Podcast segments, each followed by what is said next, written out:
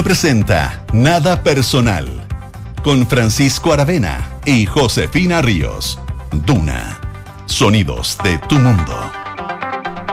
Buenas tardes, 7 de la tarde en punto, primero de febrero de 2024. Bienvenidos todos a Nada Personal en Radio Duna. Francisco Aravena, ¿cómo estás tú? Muy bien, ¿cómo estás tú, Josefina Ríos? Como primero de febrero, pues. Eh, ¿Eso es bueno o malo? Es bueno. Febrero es un bonito mes, y sobre todo este año que es bisiesto. Tiene Claro. como un encanto especial encuentro. ¿Sí? ¿No hay tú? Hay gente que elige la- los 29 de febrero cuando existe para hacer cosas especiales. Ya, por ejemplo. Casarse, por ejemplo. Es una buena medida. Sí. Así tienes como... No tienes aniversario todo el tiempo. Claro, no Te tienes que ahorra. estar preocupado de las flores, las comidas. Te ahorra bastante. Ah, el, el- el fin de semana romántico en, Claro, en el litoral. claro. Ajá. Eh, no, pero es bonita la Es a- celebración. a, considerar. A mí no, yo encuentro que a mí me gusta celebrar, me gustan los ritos, fíjate. ¿Te gustan los ritos? Sí. Está bien. Me entretienen. Está bien. Pensar, idear, que no sea siempre igual. Ingenio. Sí, Sí, no, de repente un ya reto. uno no anda tan creativa, pero, pero en general uno trata. po. Sí, obvio. Está- está- estamos hablando de mm, consultorio sentimental, doctor No, Cariño. no, no, no, no, estoy pensando en los cumpleaños, en los aniversarios, en todo, en todo, en todo orden tipo de, de celebración. Sí, en todo orden de celebración. Sí, es importante tener ritos. Sí, ¿tú tienes? Por- probablemente.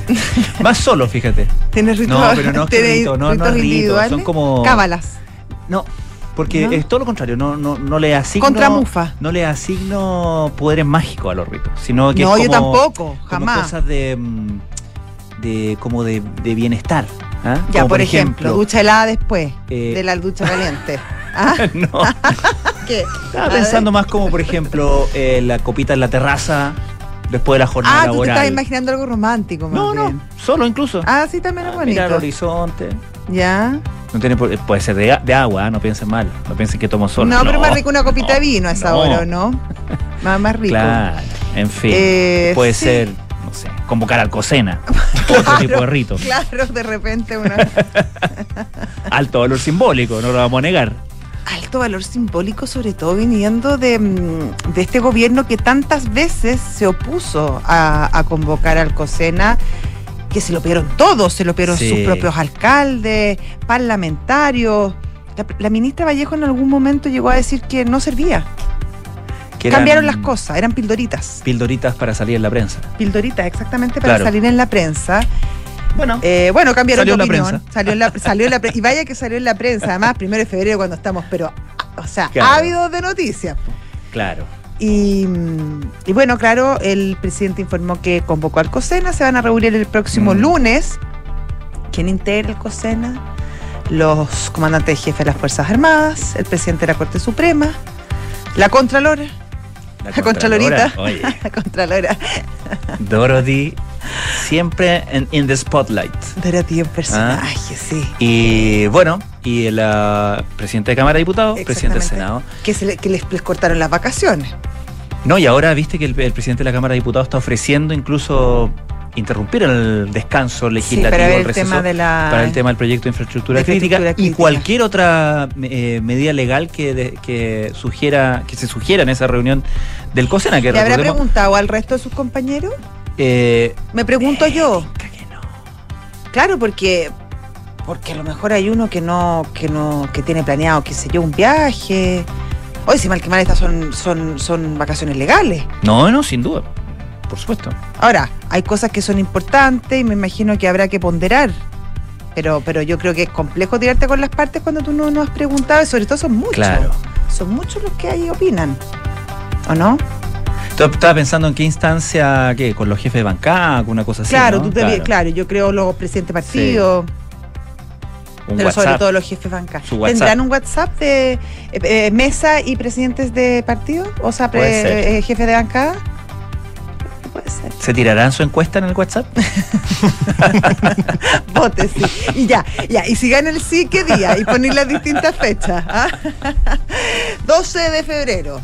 Eh, 14 de febrero, ya aprovechan de celebrar el Día de los Eh, eh, Enamorados, que se quieren tanto estos parlamentarios uno entre ellos. ¿ah? Mm, Se regalan flores, etcétera. Bueno, así con el COSENA, que es bastante serio y responde también a, que, bueno, eh, los hechos de violencia e inseguridad eh, son cada vez más frecuentes, la sensación de inseguridad ha aumentado notablemente en la población y al parecer los alcaldes y las autoridades a mm. cargo es ya em, la presión es mucha y el presidente, bueno, tuvo que allanarse a tomar una decisión de la cual eh, no era partidario. Cuestión que ha pasado varias veces eh, eh, durante este gobierno. Yo creo que ante es una finalmente una actitud pragmática ante los hechos. Claro, claro. y, y, también es de esas decisiones que también de manera yo creo que poco sorprendente eh, eh, motiva eh, declaraciones que dan cuenta de estas diferentes de estas dos almas del gobierno, ¿no? Mm. La declaración del Partido Comunista cuestionando esta esta medida, esta invitación al COSENA. declaraciones también hubo de parte del Instituto Nacional de Derechos Humanos que hoy ha estado muy noticioso, ¿ah? Sí. porque a propósito del tema de las pensiones de gracia también, también se, se produjo una tensión ahí entre entre eh, el Instituto de Derechos Humanos y, el oficialismo, particularmente en términos de la responsabilidad, ¿cierto? Respecto de la información que había en torno a, esas, eh, a esas pensiones. Em, así que, bueno, eh, yo creo que hay harto que discutir en términos, perdón, del, del COSENA en términos de, efectivamente, de su efectividad y, de su simbolismo, digamos. Eh, recordemos que incluso en la, en la invitación que hace, la declaración que hace hoy día en Estación Central el presidente Boric, eh, la, lo, lo, dice de manera muy eh, explícita, que es, lo convoca al COSENA para que le den sugerencias respecto, o sea, como una cosa muy... Eso hace el COSENA. Eso hace el COSENA, desde luego. pero digo que remarca muy bien, o remarca muy explícitamente cuál es la función del COSENA. Claro. Eh, Por lo mismo llama la atención que no lo hubiese convocado antes. Eh, claro. claro. Si es un consejo y es un momento, una instancia de coordinación... Mm. Porque yo entiendo eh, cuando el gobierno se ha puesto reiteradamente a, por ejemplo, eh, poner estado de excepción en todo el territorio o en la región metropolitana, porque eso involucra muchas acciones y decisiones administrativas, etcétera. Pero convocar al COSENA es una instancia de comunicación, de coordinación, de consejo. Entonces, el dramatismo está dado por la propia resistencia claro, por la propia autoridad de mm. poner tantos escollos para mm. final tomar una decisión, para tomar una acción que finalmente termina tomando de todas maneras. Entonces, creo que ellos mismos le dieron un halo y, un, y una y una característica de una cosa como muy de última ratio que, que no tiene. Claro. Claro, y por lo menos en esta, en esta eh, convocatoria y en esta comunicación de hoy día, eh, la comunicación del gobierno, valga la redundancia, ha girado en torno al proyecto de infraestructura crítica. ¿no? Eh, por eso te decía que creo que, el presidente con, con probablemente mucha intención ha sido muy explícito respecto de qué, le quiere preguntar al COSENA, a eso voy. podría pasar, no sé, que el COSENA dijera, oye, ¿sabéis qué? Aquí todo el COSENA te dice, o le dice, señor presidente, eh, estado de excepción, poco probable. Pero, pero puede decir no, no, muchas gracias. Eh, pero si lo fuera, digamos, también tendría él como ese respaldo, ¿no? Exactamente, claro. No, y los expertos no, se me, ocurrió a mí, digamos. Ahora, a mí me llamó la atención eh, las declaraciones de la presidenta del Instituto Nacional de Derecho Humano refiriéndose al COSENA y su temor de que se restrinjan las libertades personales de la, de la gente. Y yo entiendo lo que ella va y obviamente tenemos que ser muy cuidadosos de los derechos civiles, de la democracia, de las libertades personales. Sin embargo, yo creo que también es importante cuestionarse cuánto ya hemos cambiado nuestra forma de vivir, de, de desarrollar nuestras vidas ¿Cuántas, ¿Cuánto hemos restringido nuestras propias libertades producto de la delincuencia y la inseguridad que estamos viviendo?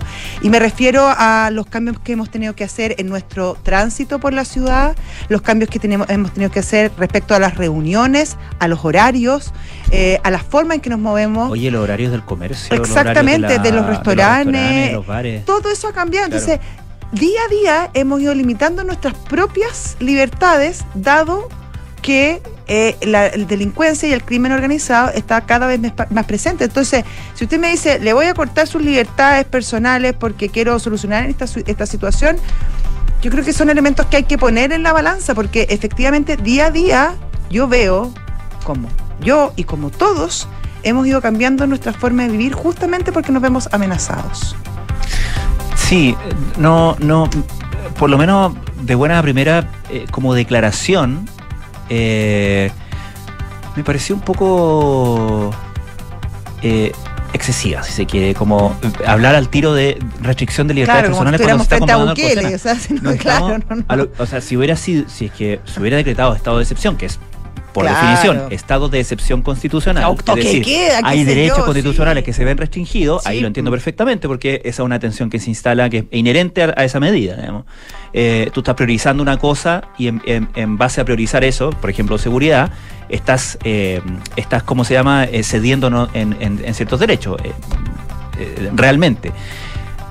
Por convocar a un órgano consultivo, no, no sé, creo que, como te digo, me llamó la atención el, la elección de palabras, si se quiere. Ya, vamos a comentar largo el tema del COSENA con la Gloria Faúndez. También tenemos un entrevistado Mm. que ve toda la parte más, más técnica, cómo, cómo funciona el COSENA. Así que vamos a darle harto al tema porque, bueno, porque se ha tomado bastante la agenda. Vamos a hablar también de, de temas económicos y este balde Sí. de agua que recibió el gobierno con el PIB negativo de diciembre, menos un por ciento, es bastante, lo que cierra el año 2023 con un decrecimiento de 0,2% que más allá de las cifras, que, que es relevante, y más allá de que no se hayan cumplido los, lo- lo- las promesas del gobierno, el drama es que el país no crezca y cómo eso influye y afecta a, a los ciudadanos.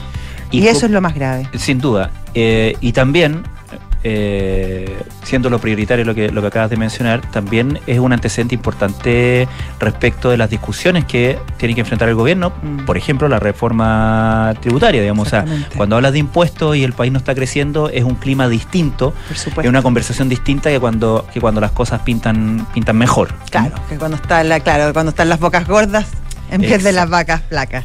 Eso bueno, y vamos a estar conversando también respecto a. Oye, viste, esto no tiene nada que ver, pero que es un, es notici- es un notición internacional del mundo del deporte. Ah, lo de Hamilton. Hamilton. que se va a la Ferrari, Sí. ¿viste tú? De, que de- del archirrival histórico que era eh, Mercedes.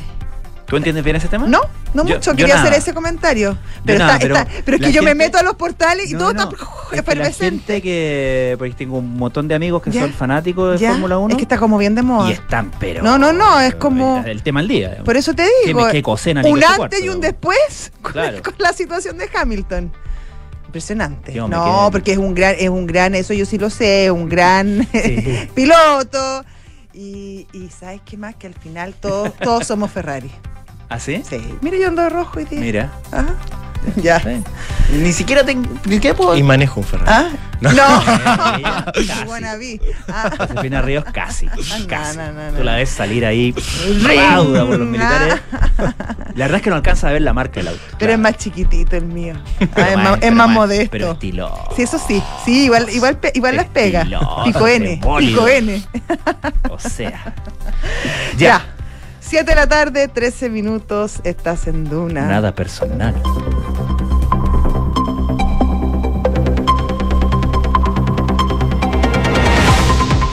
Kiki Yabar, ¿cómo estás tú? Bien, ¿y ustedes? Bien, ¿tú sabes de Fórmula 1?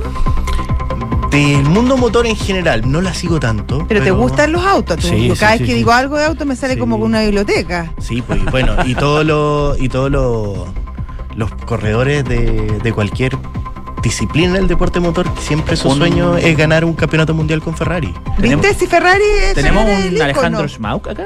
No, pues imagínate que Ferrari es es la escudería más antigua, está desde los inicios de la Fórmula Fittipaldi. 1 y, y un sinfín. Yo no te sea, estoy inventando, no tengo idea si Fittipaldi Schumacher, o Sí, sea- Schumacher sí. Pero Ayrton Senna, que es el que todos queremos, no corrió no, en Ferrari. Corría en McLaren. McLaren Honda. Pero él también de- él tiene una frase célebre que dice una cosa es ser campeón mundial y la otra cosa es ser campeón mundial en la Ferrari.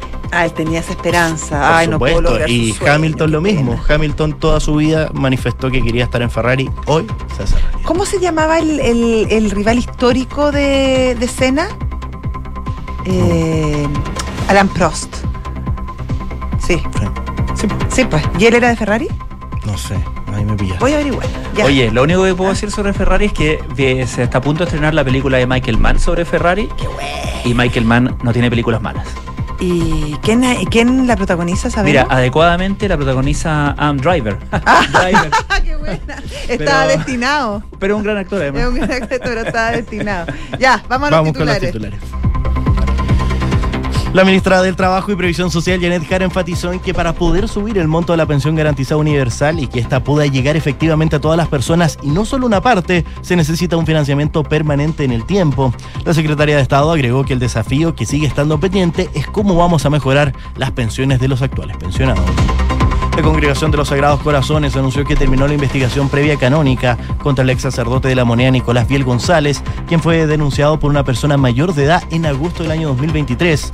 Según anunció la misma congregación, se realizó esta investigación de acuerdo a los protocolos institucionales, la cual fue instruida por un abogado especialista externo que concluyó la verosimilitud de los hechos denunciados relacionados con abuso de poder, conciencia y traspasos de límites corporales con connotación sexual.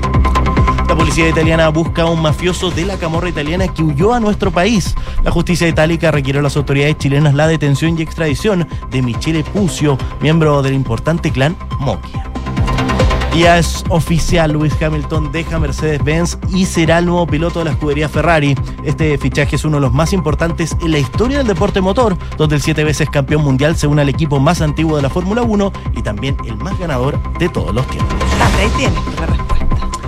Ahí tiene la respuesta. Oye, en otras noticias automotrices, que Ya. está automotriz la pauta. Tesla. Tesla inauguró en, eh, Gracias, con una gran exhibición ahí en el Parque Arauco.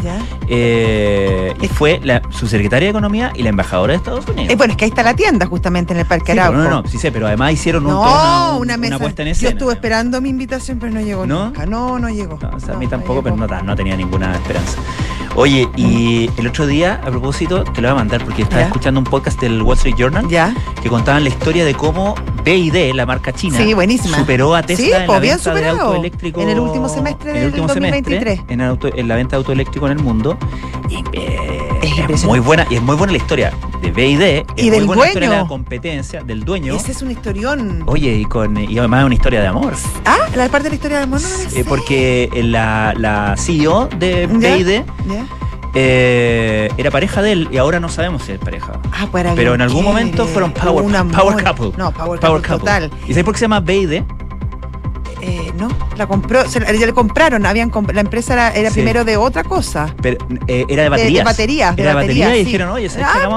Sh, Claro. Copiaron un Toyota, de hecho, le hicieron ingeniería Sí. reversa para hacer. Bueno, BID porque solamente porque querían que cuando listan las compañías en la bolsa, salir bien arriba. Ah, BYD.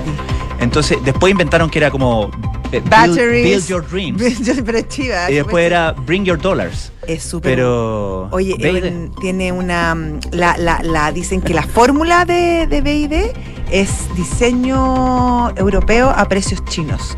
Y la gran ventaja de BID es que el mercado de autos eléctricos más grande del mundo por lejos es el chino. Y que además eh, el gobierno chino le dio un empujoncito. Su- Sus buenos empujoncitos la ha tanto dado. que Europa lo está investigando. Exactamente. Ya. Oye, la peor pesadilla de Tesla. La peor pesadilla de Tesla. La noticia de Tesla Pero tú- terminamos hablando de la Pero competencia. tú sabes que eh, al principio eh, Elon Musk cuando Se partió. burló. lo- no, se burló, los miró a ¿Han huevo. visto esos chinos? Ahí Y, y la y hace poco reconoció que la verdad que eran grandes competidores. 7 de la tarde, 18 minutos, estás en Duna. Nada personal. Son los infiltrados. Los editores de la tercera están en Nada Personal. Gloria Faúndez, ¿cómo estás tú? Bien, ¿cómo están ustedes? Lo más bien. De los más automotrices, como estamos muy, sí, estamos como muy arriba de la, del Sobre ruedas. Sí, sí, muy sobre ruedas. Bueno, vamos a hablar del COSENA y esta decisión, algunos dicen tardía, otros dicen, bueno, mejor tarde que nunca, más tarde que nunca, del presidente Boric de llamar al COSENA. ¿Qué hay detrás de toda esta historia? Sí, la verdad es que el COSENA es parte de, de un plan que anunció sorpresivamente el gobierno en el marco de todo lo que se denomina la crisis de seguridad, ¿no? Eh, oye, este es un año electoral. Y va a ser, y, y donde más este tema hace sentido es a nivel de la gestión Claro. de los alcaldes. Es decir, acá hay un hay es dos cosas. Hay un marco general que evidentemente es electoral, el gobierno va a ser medido y sus alcaldes van a ser medidos por la gestión en seguridad. Eso es un tema que del que nadie duda, digamos, dato. que va a ser eh, el, el, tema de las municipales 2024 y además han producido una serie de hechos eh, bien inéditos, ¿no? Respecto, inéditos dentro de la escalada de criminalidad que hemos tenido en el último tiempo, eh, que ha sido llamativo el asalto al convento este de una que queda pero que además queda a pocas cuadras de la casa del presidente. Claro. El asesinato de los agricultores que iban de Lo Valledor. Es decir, han sucedido una serie de hechos que las casas de tortura. Es decir, Claro. hay una serie de hechos que han eh, atizado ya lo que es un tema, eh, m- por cierto, mucho más que sensación ciudadana respecto de que la criminalidad eh, se ha disparado. ¿Qué hace el gobierno? Golpea la mesa, lo tenía, la verdad es que eh, bastante bajo cuerda. En, algún, en los últimos días había hecho ciertos anuncios respecto a que se venía una agenda más fuerte en seguridad, eh, que tiene tres componentes. La creación de un gabinete de seguridad. ¿Se Me acuerdan que los antes- comités. me encanta, en Los- Santiago había un gabinete, me había un gabinete de economía, ¿no? De crecimiento, sí. De crecimiento. ¿Qué, qué ha pasado ahí? No sabemos. Ya. Bueno, hoy día no, no tuvo muy buena No, no, no, noticia le el gabinete del crecimiento, digámoslo. No Donde antes, donde antes, ¿Ah? donde antes los gobiernos formaban comisiones, ahora forman gabinetes. Claro. Uno podría No decir. sé ¿no? qué Pero- hacían antes los ministros de, Mm. de hacer lo que te bueno, está bien. Un gabinete de seguridad. Claro. Después hay un fortalecimiento y también un cambio de enfoque de todo lo que se ha llamado el plan Calle sin Violencia, que partió con un eje que a los alcaldes les causaba eh, mucho resquemón, ¿no? que era eh, establecer en ciertos puntos comunales o ver eh, este tema como una cosa muy puntual que los que los expertos y lo que los alcaldes señalaban y temían era que en el fondo tú haces un punto en un te- en una comuna y la delincuencia se traslada a la comuna del lado, po, porque es como se entonces ahora hay un enfoque que dicen que es más regional respecto de todo el plan de calles sin violencia que digámoslo es más carabinero y control eh, móvil en distintas partes de la región. Y lo que se causó sorpresa, porque solo hace tres semanas la vocera, en la que se constituyó la primera vocería eh, formal del año 2024, había descartado al COSENA por considerarlo una instancia eh, casi de opinología, Una que no tenía, claro, que no tenía eh, correlato práctico en la toma de decisiones. El presidente anuncia el COSENA. La última vez que se eh, convocó al COSENA, recordémoslo, fue para el estallido social, Claro. que fue el año 2019 y que por lo demás siempre hay un tuit, ¿no? Este gobierno Siempre siempre, hay un tiene un tuit, sí. y el presidente tuitea. siempre tiene un tuit Mm. eh, donde hacía ácidas críticas a la convocatoria del COSENA. Y yo recordaba, porque me lo recordaba además uno de los asistentes a esa instancia, que fue un COSENA súper tenso, el del estallido social. Primero, por una muy dura intervención del entonces Contralor, Bermúdez, y también de los presidentes del Senado en ese entonces, Jaime Quintana, y de la Cámara, Iván Flores, que tomaron la palabra para decir que no, que ellos consideraban que esa instancia no estaba convocada de manera eh, regular, digamos, porque el COSENA no estaba para ver temas de orden público y que aquí y que el, el año 2019 no existía eh, un tema de seguridad o de amenaza a la seguridad nacional. Parece que el oficialismo Envejeció nuevamente mal envejeció enveje- mal el envejeció discurso. mal la crítica, porque la verdad es que ahora eh, el gobierno el lunes sesiona el COSENA, Mm. eh, que es una instancia que reúne básicamente a las autoridades, principales autoridades del Poder Civil, con los representantes de las Fuerzas Armadas. El presidente señaló que se iba a hablar sobre la infraestructura crítica. Recordemos Mm. que hay un tema, eh, una- un proyecto de ley. Sí, que está, caminándose, y que es la infraestructura crítica en el fondo poder destinar presencia militar al resguardo de ciertos eh, eh, de ciertos lugares considerados infraestructura crítica.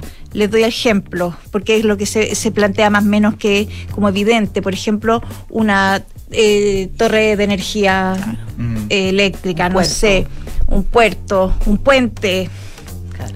medios de comunicación, que sí que se pudieran considerar eh, que, que, atacarlo o que sean objeto de actos vandálicos eh, generan evidentemente un, un, tema de seguridad eh, claro, pero ahí la de fragilidad. Es compleja porque ahora después, por ejemplo, lo que pasó eh, con, con, lo, con las dos personas que murieron en, en Mayoa, que venían de, de mucho se plantea que un centro de acopio o un centro de abastecimiento, por ejemplo, como lo podría ser, podría también ser considerado infraestructura crítica. Es parte de la discusión. Yo me acuerdo siempre de esto. ¿Se acuerdan cuando para la pandemia era la lista de los bienes esenciales? Sí, eran todos esenciales. Todo, al final alguien lo podría considerar de una u otra manera bienes esenciales. Bueno, esa es parte de esta discusión mm. que debiera darse. Este es un tema que sorprende no solo porque eh, el gobierno se había negado muy de manera muy dura y sistemática a la convocatoria del COSENA y ya comienzan a surgir las primeras fisuras oficialistas, era que no,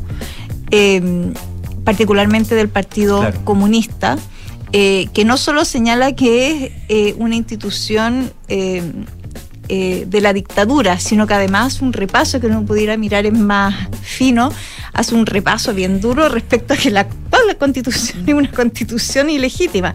Cuando hace, no sé, dos meses atrás, tres meses atrás, eh, el consenso era que había cierta... No, y que después de todo lo que ha pasado, la constitución actual gozaba de legitimidad eh, para perdurar al menos, al menos durante este gobierno, digámoslo, porque después todo el mundo dice que se, se abre otra vez esa caja de Pandora.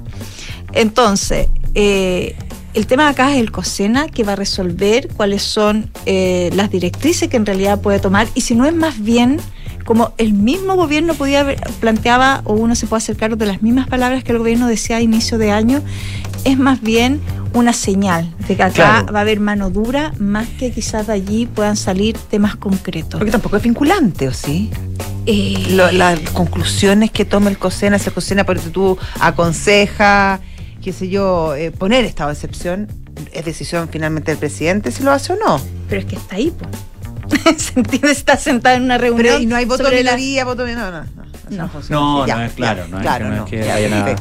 Ahora, eh, eso, eso te iba a preguntar, Gloria, porque ¿qué en la comunicación que hace el gobierno, el gobierno, eh, el presidente mismo traza o delimita muy concretamente para qué lo está convocando. Independientemente que la definición institucional del COSENA esté que son un órgano consultivo, etcétera, etcétera, eh, él, dice, los voy a convocar para que me hagan sugerencias de cómo enfrentar esto y inmediatamente, como tú decías, eh, saca a, la mesa el proyecto de infraestructura crítica, pero da la impresión de que un poco también delimita el para qué lo está llamando, en el fondo, que, que no sé, no sé cuánto él puede o, institucionalmente cuán, cuán dictada está la pauta de la conversación, digamos, pero eh, da la impresión de que, de, que, de que justamente lo está haciendo más como señal a que como de ahí pueda salir una gran solución frente a esto, ¿no? Sí, y, y lo que es preocupante es como, si no es lo que es preocupante, lo que uno podría ir señalando es cómo el gobierno ha ido escalando las medidas que toma en temas de seguridad para dar una señal a la eh, ciudadanía seguramente de que se están ocupando del problema, cuando los hechos o la relación, la eh, reacción intuitiva de todos los ciudadanos son más bien que hay una situación más de descontrol que de control de la seguridad, no eso es lo que uno pudiera pensar como temperatura ambiente en la calle. Y yo creo que hay dos temas que se abren que son complejos, que es y el luego qué. Ustedes habrán escuchado que se que eh, hay alcaldes, incluso oficialistas, que han planteado el tema este del estado de excepción en la región metropolitana. Y hay otro tema que es bien complicado, que se habla poco, eh, pero que yo creo que va a ir tomando cierto eh, volumen en la conversación sobre seguridad, es si a los militares les acomoda o no tomar labores de seguridad interna. Los militares no están hechos eh, para el control del orden público. Y las y eh, las jerarquías militares han sido muy celosas de eso también, de, para también proteger a su a su a sus efectivos, ¿no? Recordemos toda la discusión que se dio propósito del estallido social con el tema del reglamento de uso de la fuerza y toda la conversación que se dio al respecto, todas las, garantías que se pedían, ¿no? Eh, entonces cuando dicen, bueno, ¿sabes qué? Pongamos militares, por ejemplo, como, como dijo hace un par de semanas o la semana pasada, no sé, el alcalde de Estación Central que dijo, oye, en el terminal estaría bueno que hubiera militares. Bueno, pero ¿para qué? ¿Para hacer qué? En el fondo, ¿cómo pueden actuar diferente a de cómo actuarían más carabineros simplemente? Eh, esa es una conversación que puede llevar a lugares muy incómodos al gobierno partido, ¿no? Sí, y, y ya es un hecho, digamos, por lo que nosotros hemos eh, reporteado que los militares hay cierta eh, desconfianza o incomodidad con el debate eh, frente al cual se les quiere llevar, eh, precisamente porque su formación está eh, eh, en otro tipo de actividades, que es particularmente la guerra, es decir, el, el uso proporcional eh, o no de la fuerza en el caso de la guerra tiene otra, otras reglas. Eh, y en el caso de Carabineros, evidentemente, es muy distinta.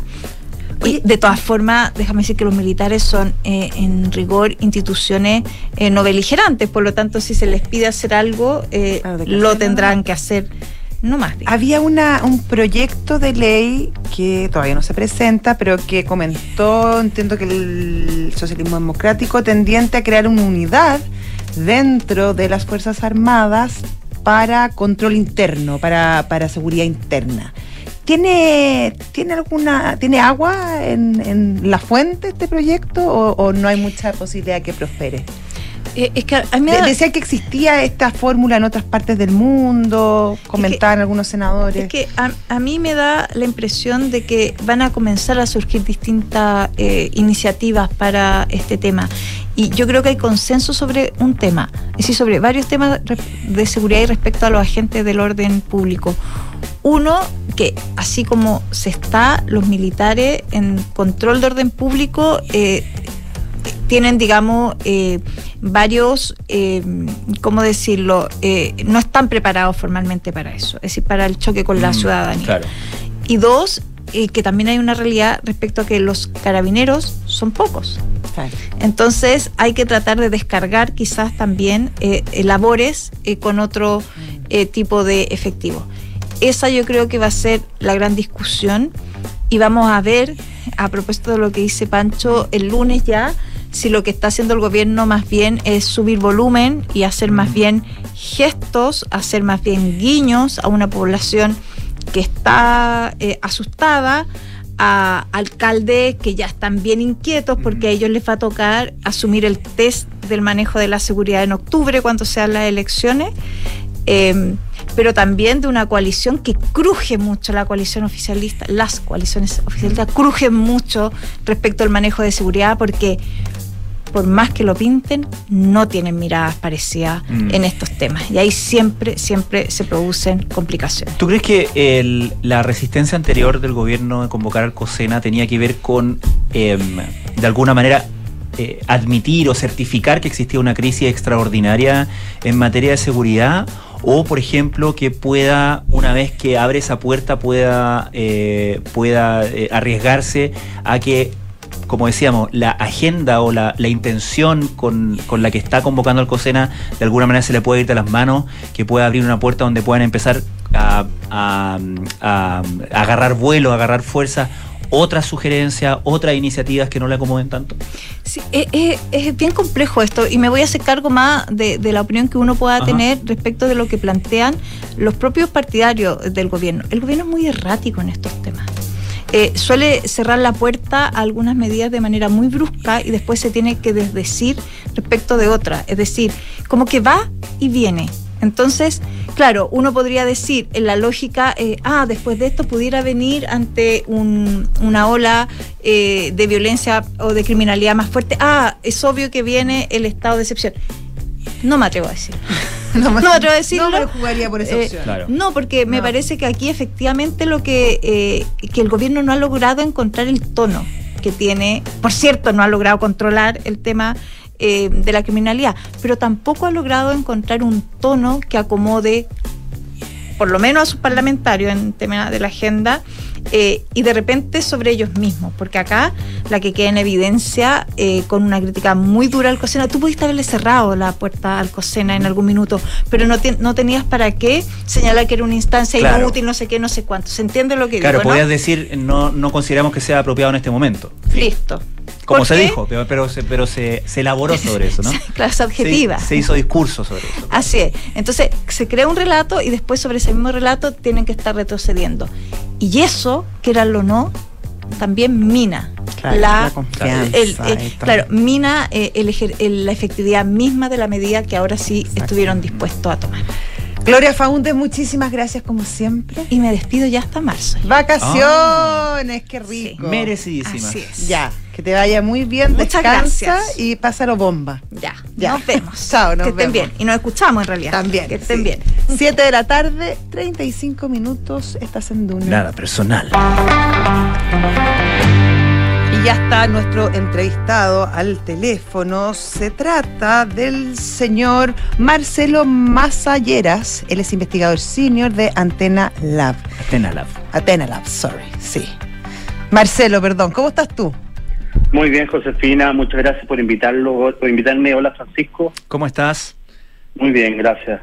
Eh, Marcelo, partamos por, por definir, eh, eh, digamos, el, el valor, eh, más allá de lo, de lo meramente simbólico, lo político que estábamos debatiendo recién, eh, del el peso institucional del COSENA hoy día, por cierto.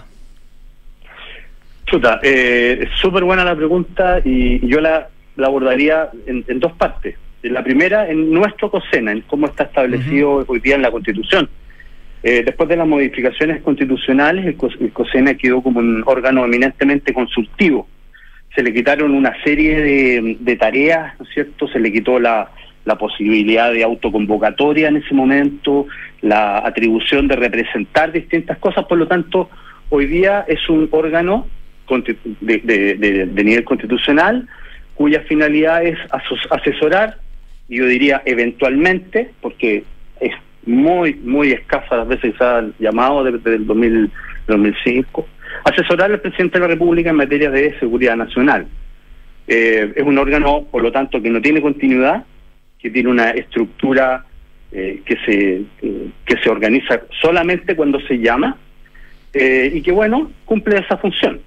En segundo y por otro lado está la, la figura de lo que en los países desarrollados, ¿no es cierto?, los países que llevan más tiempo estudiando estas materias, son los consejos de seguridad nacional, que son, eh, que son órganos permanentes, que tienen una estructura legal, cuya función no es, no es otra que una función eminentemente política, que es otra, otra hay, hay, hay mucha caricatura con esto. ¿ah? El, Consejo de Seguridad Nacional en Estados Unidos, en Reino Unido, en España, eh, son, son organismos políticos, no son militares, de hecho están compuestos por políticos y los militares, si es que hay, son, son asesores. Eh, y siempre están al más alto nivel, porque se radica en el Poder Ejecutivo con la finalidad, obviamente, de asesorar a quien tiene que tomar las decisiones. Pero en el caso nuestro, es un órgano eventual y de asesoría al más alto nivel, ¿no es cierto?, compuesto por, bueno, por nueve personas muy importantes todas. Es que claro, lo que pasa es que el COSENA nuestro responde también, o sea, se le, se han- le han Mm. hecho modificaciones importantes, pero responde a un momento histórico distinto, donde finalmente que el, el gobierno era encabezado por, por una junta militar, por lo tanto, obviamente tiene, eh, tiene características eh, probablemente muy distintas a lo que se concibe un COSENA en el resto del mundo, y, por lo, y de ahí también las implicancias que tiene convocarlo, ¿o no?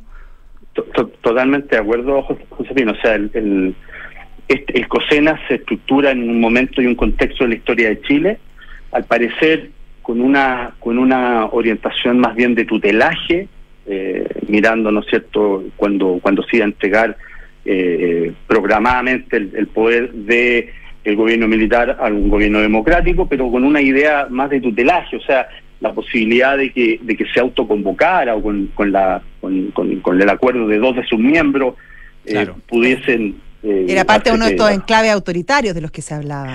Claro, imagínate que en ese, en ese tiempo eh, podía designar a ministros del- del Tribunal Constitucional, también de senadores vitalicios. O sea, tenía, tenía una función muy distinta, eh, muy distinta a la concepción general de los consejos de seguridad nacional y para un contexto. Ahora, cuando se hacen las modificaciones, obviamente se le restan todas estas funciones, que, que, que por lo demás no son funciones de, de un, de un contexto democrático, eh, se, se le cambian los fines, se cambia la com- composición, se, mm, se le disminuyen las tareas, pero queda como una cosa, mira, da la impresión como que para que no funcione. para que De sea hecho- complicado. Claro, de hecho, si, si es que solo funciona cuando el presidente de la República lo requiere, si no lo requiere, no funciona. Entonces, e- e- ese es el problema del, del COSENA, o uno de los problemas que tiene nuestro nuestra estructura hoy día. Porque la, la necesidad de contar con una arquitectura de seguridad nacional es es es inequívoca, o sea, no, no hay duda, a pesar de que haya gente que no le guste el término por un tema más bien ideológico, pero pero si ustedes toman en cuenta, nosotros como Atina la hicimos un estudio el año pasado, Ya. dentro de los países de la OCDE, el 71% de los países cuenta con una arquitectura de seguridad nacional permanente. Los países de la OTAN, el 80% de los países tienen una arquitectura de seguridad nacional. En Latinoamérica, que es donde tenemos un- una mayor carga histórica eh, co- co- con, estos temas, Mm. solamente el 20% de los países tienen una arquitectura de seguridad nacional. Si uno revisa, que, que fue uno de los trabajos que hicimos, eh, el ranking de las 30 mejores universidades que establece el CONICIT, eh, nosotros tomamos la lista del 2019. Bueno, eh, más, de, más del 76% de las universidades tienen programas en los cuales se aborda o imparte algún curso o, alguna materia relacionada con seguridad nacional. Porque es una necesidad y creo que a los chilenos nos reventó en la cara el, el, el asumir que la seguridad nacional en un concepto muy amplio, Claro. en un concepto que lo entendemos como aquella ausencia de conflicto violento, que puede tener un componente interno como externo, o sea, un concepto muy amplio, es una realidad y es una necesidad. Y la tenemos que enfrentar. Bueno, ¿cómo la enfrentamos en Chile? Eh, bueno, al 3 y al 4, como se diría, o, o más bien a, a- a ciegas, porque eh, no solamente estamos al debe en no tener una estructura o una arquitectura de seguridad nacional permanente que vaya visualizando, adelantándose a eventuales amenazas, riesgos, que visualice el escenario, el contexto internacional y que también vea oportunidades para Chile. No solamente eso, sino que además no tenemos un sistema de inteligencia eficiente, Claro. moderno, Claro. que entregue antecedentes Mm. al, al poder político. Porque, insisto, esto es un tema político, no es un tema de seguridad Claro. pública, ni tampoco es un tema de, de militar, es un tema exclusivamente político. Claro. Eh, Marcelo Masalleras, estamos hablando con Marcelo Masalleras, investigador senior de Athena Lab. Marcelo, tú eres ex oficial de, de ejército y en, función de esa experiencia quería preguntarte porque eh, desde el mundo civil eh, estamos más o menos familiarizados con los con tanto lo- la, la carga histórica como para algunos traumática, ¿no? De, de- de los militares en la calle haciéndose cargo de funciones que no que no les corresponden por por, por eh, digamos misión institucional eh, o- inicial, ¿no? Eh, pero desde el punto de tu punto de vista eh, al interior de la tropa, ¿cómo se vive esa, ese llamado o esa, o esa demanda que surge de cuando en cuando por eh, tener a, en este caso, el ejército en, eh, en funciones que uno asocia más con lo policial? Sacando, dejando de lado, por cierto, toda la tarea que es muy importante, que brindan en, en las emergencias, las catástrofes naturales, etcétera, etcétera, ¿no? Mira, yo llevo más de tres años en retiro, no no, no me siento en condiciones de, de dar una, una visión de- del- del ejército. Lo que sí yo te puedo decir es que es que las Fuerzas Armadas en Chile han, han hecho un recorrido profundo, eh, eh, analizado, eh, responsable, alineado y, y muy subordinado al poder civil de qué es lo que el Estado requiere de sus Fuerzas Armadas y el Estado decidió tener Fuerzas Armadas muy profesionales que o, que apostaron por la tecnología, ¿no es cierto?, más que por el número, y han desarrollado una serie de capacidades operacionales que, que le permiten un, un amplio rango de funciones. Claro. Habiendo dicho eso, obviamente que la función principal de las Fuerzas Armadas está asociada a la defensa y la defensa a la seguridad exterior del país. Y para eso el Estado organiza a las Fuerzas Armadas, le entrega un presupuesto y las Fuerzas Armadas, el ejército en este caso, se entrena y se equipa para cumplir su misión, su misión fundamental, porque no hay otras, no hay otras instituciones en el Estado que hagan esa pega, la pega de, de la defensa es de las Fuerzas Armadas. Por lo tanto, su entrenamiento es ese. Sí. El entrenamiento de las Fuerzas Armadas no es para cumplir funciones policiales. Claro. Lo hacen y tienen un entrenamiento más bien eventual y complementario, pero cuando tú empleas las Fuerzas Armadas de manera casi ininterrumpida por más de cinco años, o sea, si tomamos en cuenta eh, eh, estallido, estallido eh, eh, eh, la violencia social de 2019, posteriormente COVID, después eh, situación en el norte, después situación en el sur, con, la macrozona sur, después de nuevo en el norte con la protección de frontera, tú tienes una situación eventual que se torna en normalidad. Entonces, en un ejercicio súper simple, las fuerzas militares son finitas, digamos, hay un número determinado de gente. Y si tú esa gente la estás empleando en funciones complementarias de manera permanente y además ininterrumpida, bueno, cuando se preparan para lo otro. Claro, ahora Marcelo, a lo mejor también, y ahí lo que tú comentabas al principio, que es una cosa muy buena, la profesionalización de la Fuerza Armada eh, y su subordinación al poder civil, que es una cosa muy positiva, eh, también eh, puede ahí también encerrar eh, la pequeña trampa, en el sentido que al ser subordinados al poder civil, es finalmente el Ejecutivo el que po- podrá decidir en un minuto u otro eh, contar con las Fuerzas Armadas para otros fines, como lo que tú estás comentando, y quizás incluso redefinir el rol de las Fuerzas Armadas, dado que vivimos en tiempos de paz, etcétera, y poder definir quizás que políticamente es más conveniente que estén en misiones, por ejemplo, proteger la infraestructura crítica eh, o, o ese tipo de, de acciones. Bueno, eh, súper buen punto. Eh, bueno, efectivamente, en, en, en este juego democrático, en esta estructura republicana, es justamente el poder político, no el poder militar, es el Mm. poder político el que define cuáles son las tareas que tienen que cumplir las Fuerzas Armadas. Ahora bien, obviamente que estas tareas están reguladas por una ley orgánica constitucional de las Fuerzas Armadas y otras leyes y, y reglamentos complementarios. No, no es que puedan hacer cualquier cosa, tienen que estar en un marco. Por ejemplo, si las quieren emplear para una tarea ya sea de emergencia o, o- o- o relacionada con control como lo que está sucediendo en la macrozona sur, el Ejecutivo requiere del control y contrapeso del Poder Legislativo, en este caso el Congreso, para poder seguir extendiendo los estados de excepción constitucional. Claro. O sea, el, el Ejecutivo no puede llegar y sacar a los militares de la calle, para eso hay un marco legal que establece que se cumplan ciertos requisitos y, y tiene una contraparte que controla que es el poder el poder eh, el poder legislativo pero pero pero yo creo y aquí vuelvo con la pregunta que me había hecho Francisco yo creo que, que hay un desgaste importante en las fuerzas y hay un desgaste importante porque mira el presupuesto de las fuerzas armadas no aumenta pero sí aumenta la cantidad de tareas Claro. la duración de las tareas y la intensidad de las tareas que están haciendo.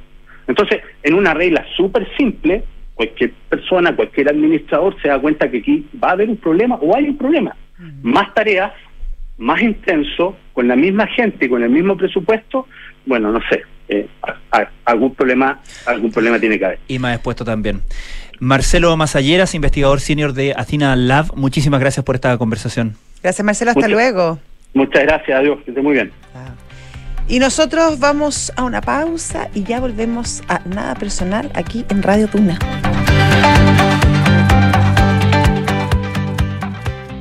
Este verano tienes Work from Anywhere. En Talana también estamos Anywhere. Estés donde estés, este verano firma documentos, gestiona y coordina tu equipo fácilmente desde la comodidad de tu lugar favorito. Con nuestro ecosistema de soluciones digitales, agiliza y haz más eficiente tu área de recursos humanos fácilmente. Todo desde un solo lugar. Talana, tecnología humana. ¿Cómo están? Soy Rodrigo Gendelman y quiero invitarlos a escuchar todos los días, de lunes a viernes, a las 2 de la tarde, Santiago Adicto en Duna. Un espacio donde hablamos de ciudad y de cultura, donde nos movemos por la arquitectura, el arte público, el urbanismo, la geografía, tantos temas y tantos protagonistas que tiene la ciudad.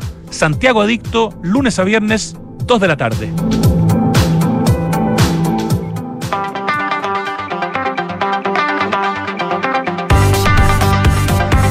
7 de la tarde, 49 minutos. Estás en Duna. Nada personal.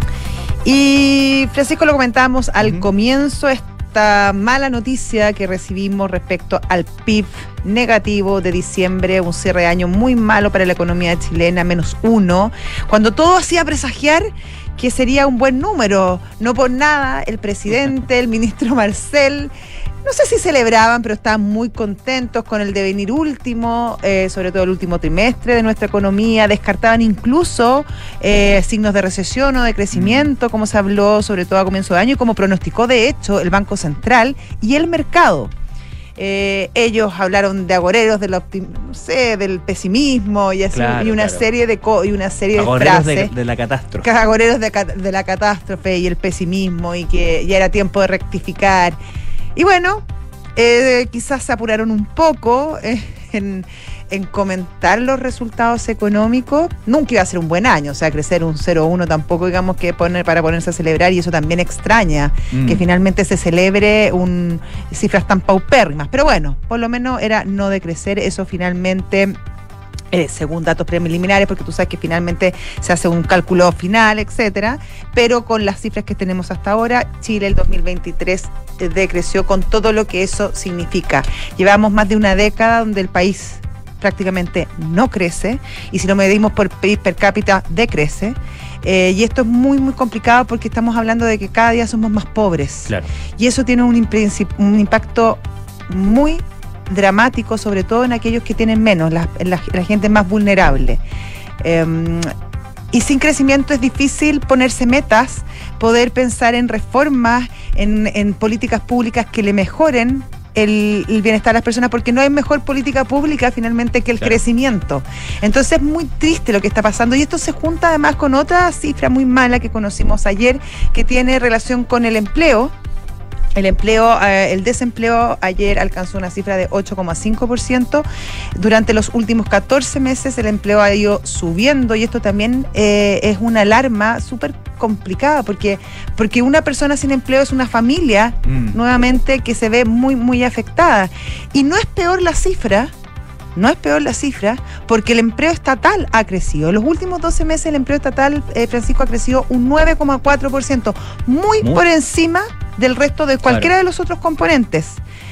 Y hoy día vemos un informe de, mm, eh, de, de la UDP con otro organismo muy serio, todo, que hablan además que donde más se entregan licencias médicas es en el sector público. Entonces, estamos haciendo crecer el aparato estatal a costa de gastar plata en otras cosas que tenemos un montón de otras necesidades,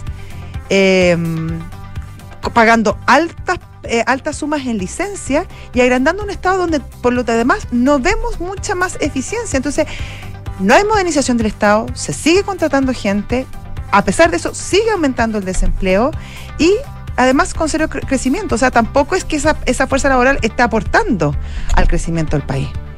Claro, claro, y como decíamos al principio del programa, Josefina, pensando además en, lo que tiene el gobierno y las principales tareas, misiones y a esta altura eh, su- su- las banderas que le van Claro. quedando en el fondo al gobierno, que no son, no son menores, eh, son la reforma de pensiones, Sí. que involucra también un componente de gasto público, Alto. una, un componente de estructuración de ese gasto y de, y de proyección, ¿cierto? Mm. De ese gasto. Eh, y por otro lado, la, el así llamado pacto fiscal, ¿no? Esto que, que, que se dividió en dos para hacerlo menos, no sé, eh, más viable fácil, más viable, políticamente, claro, ¿cierto? lógico, sí. Eh, uno que tiene que ver con la evasión y la ilusión y otro que tiene que ver con la reforma a, a- a la tributaria propiamente Claro. tal, ¿no? Eh, pero se hace difícil la conversación, como decíamos, eh, de, de- de subir los impuestos cuando eh, tienes un, un no crecimiento, Mm. eh, porque tienes menos para, para repartir finalmente. sabes que- Tienes, tienes, en fin, es, es- es difícil la conversación también en la pista que se le pone al gobierno, aún considerando y aún antes de la cifra de hoy día, digamos. Mm, por aún- supuesto. O sea, el- lo, de hoy día, venía- venía lo de hoy día es como tú decías, un balde de agua fría que ha hecho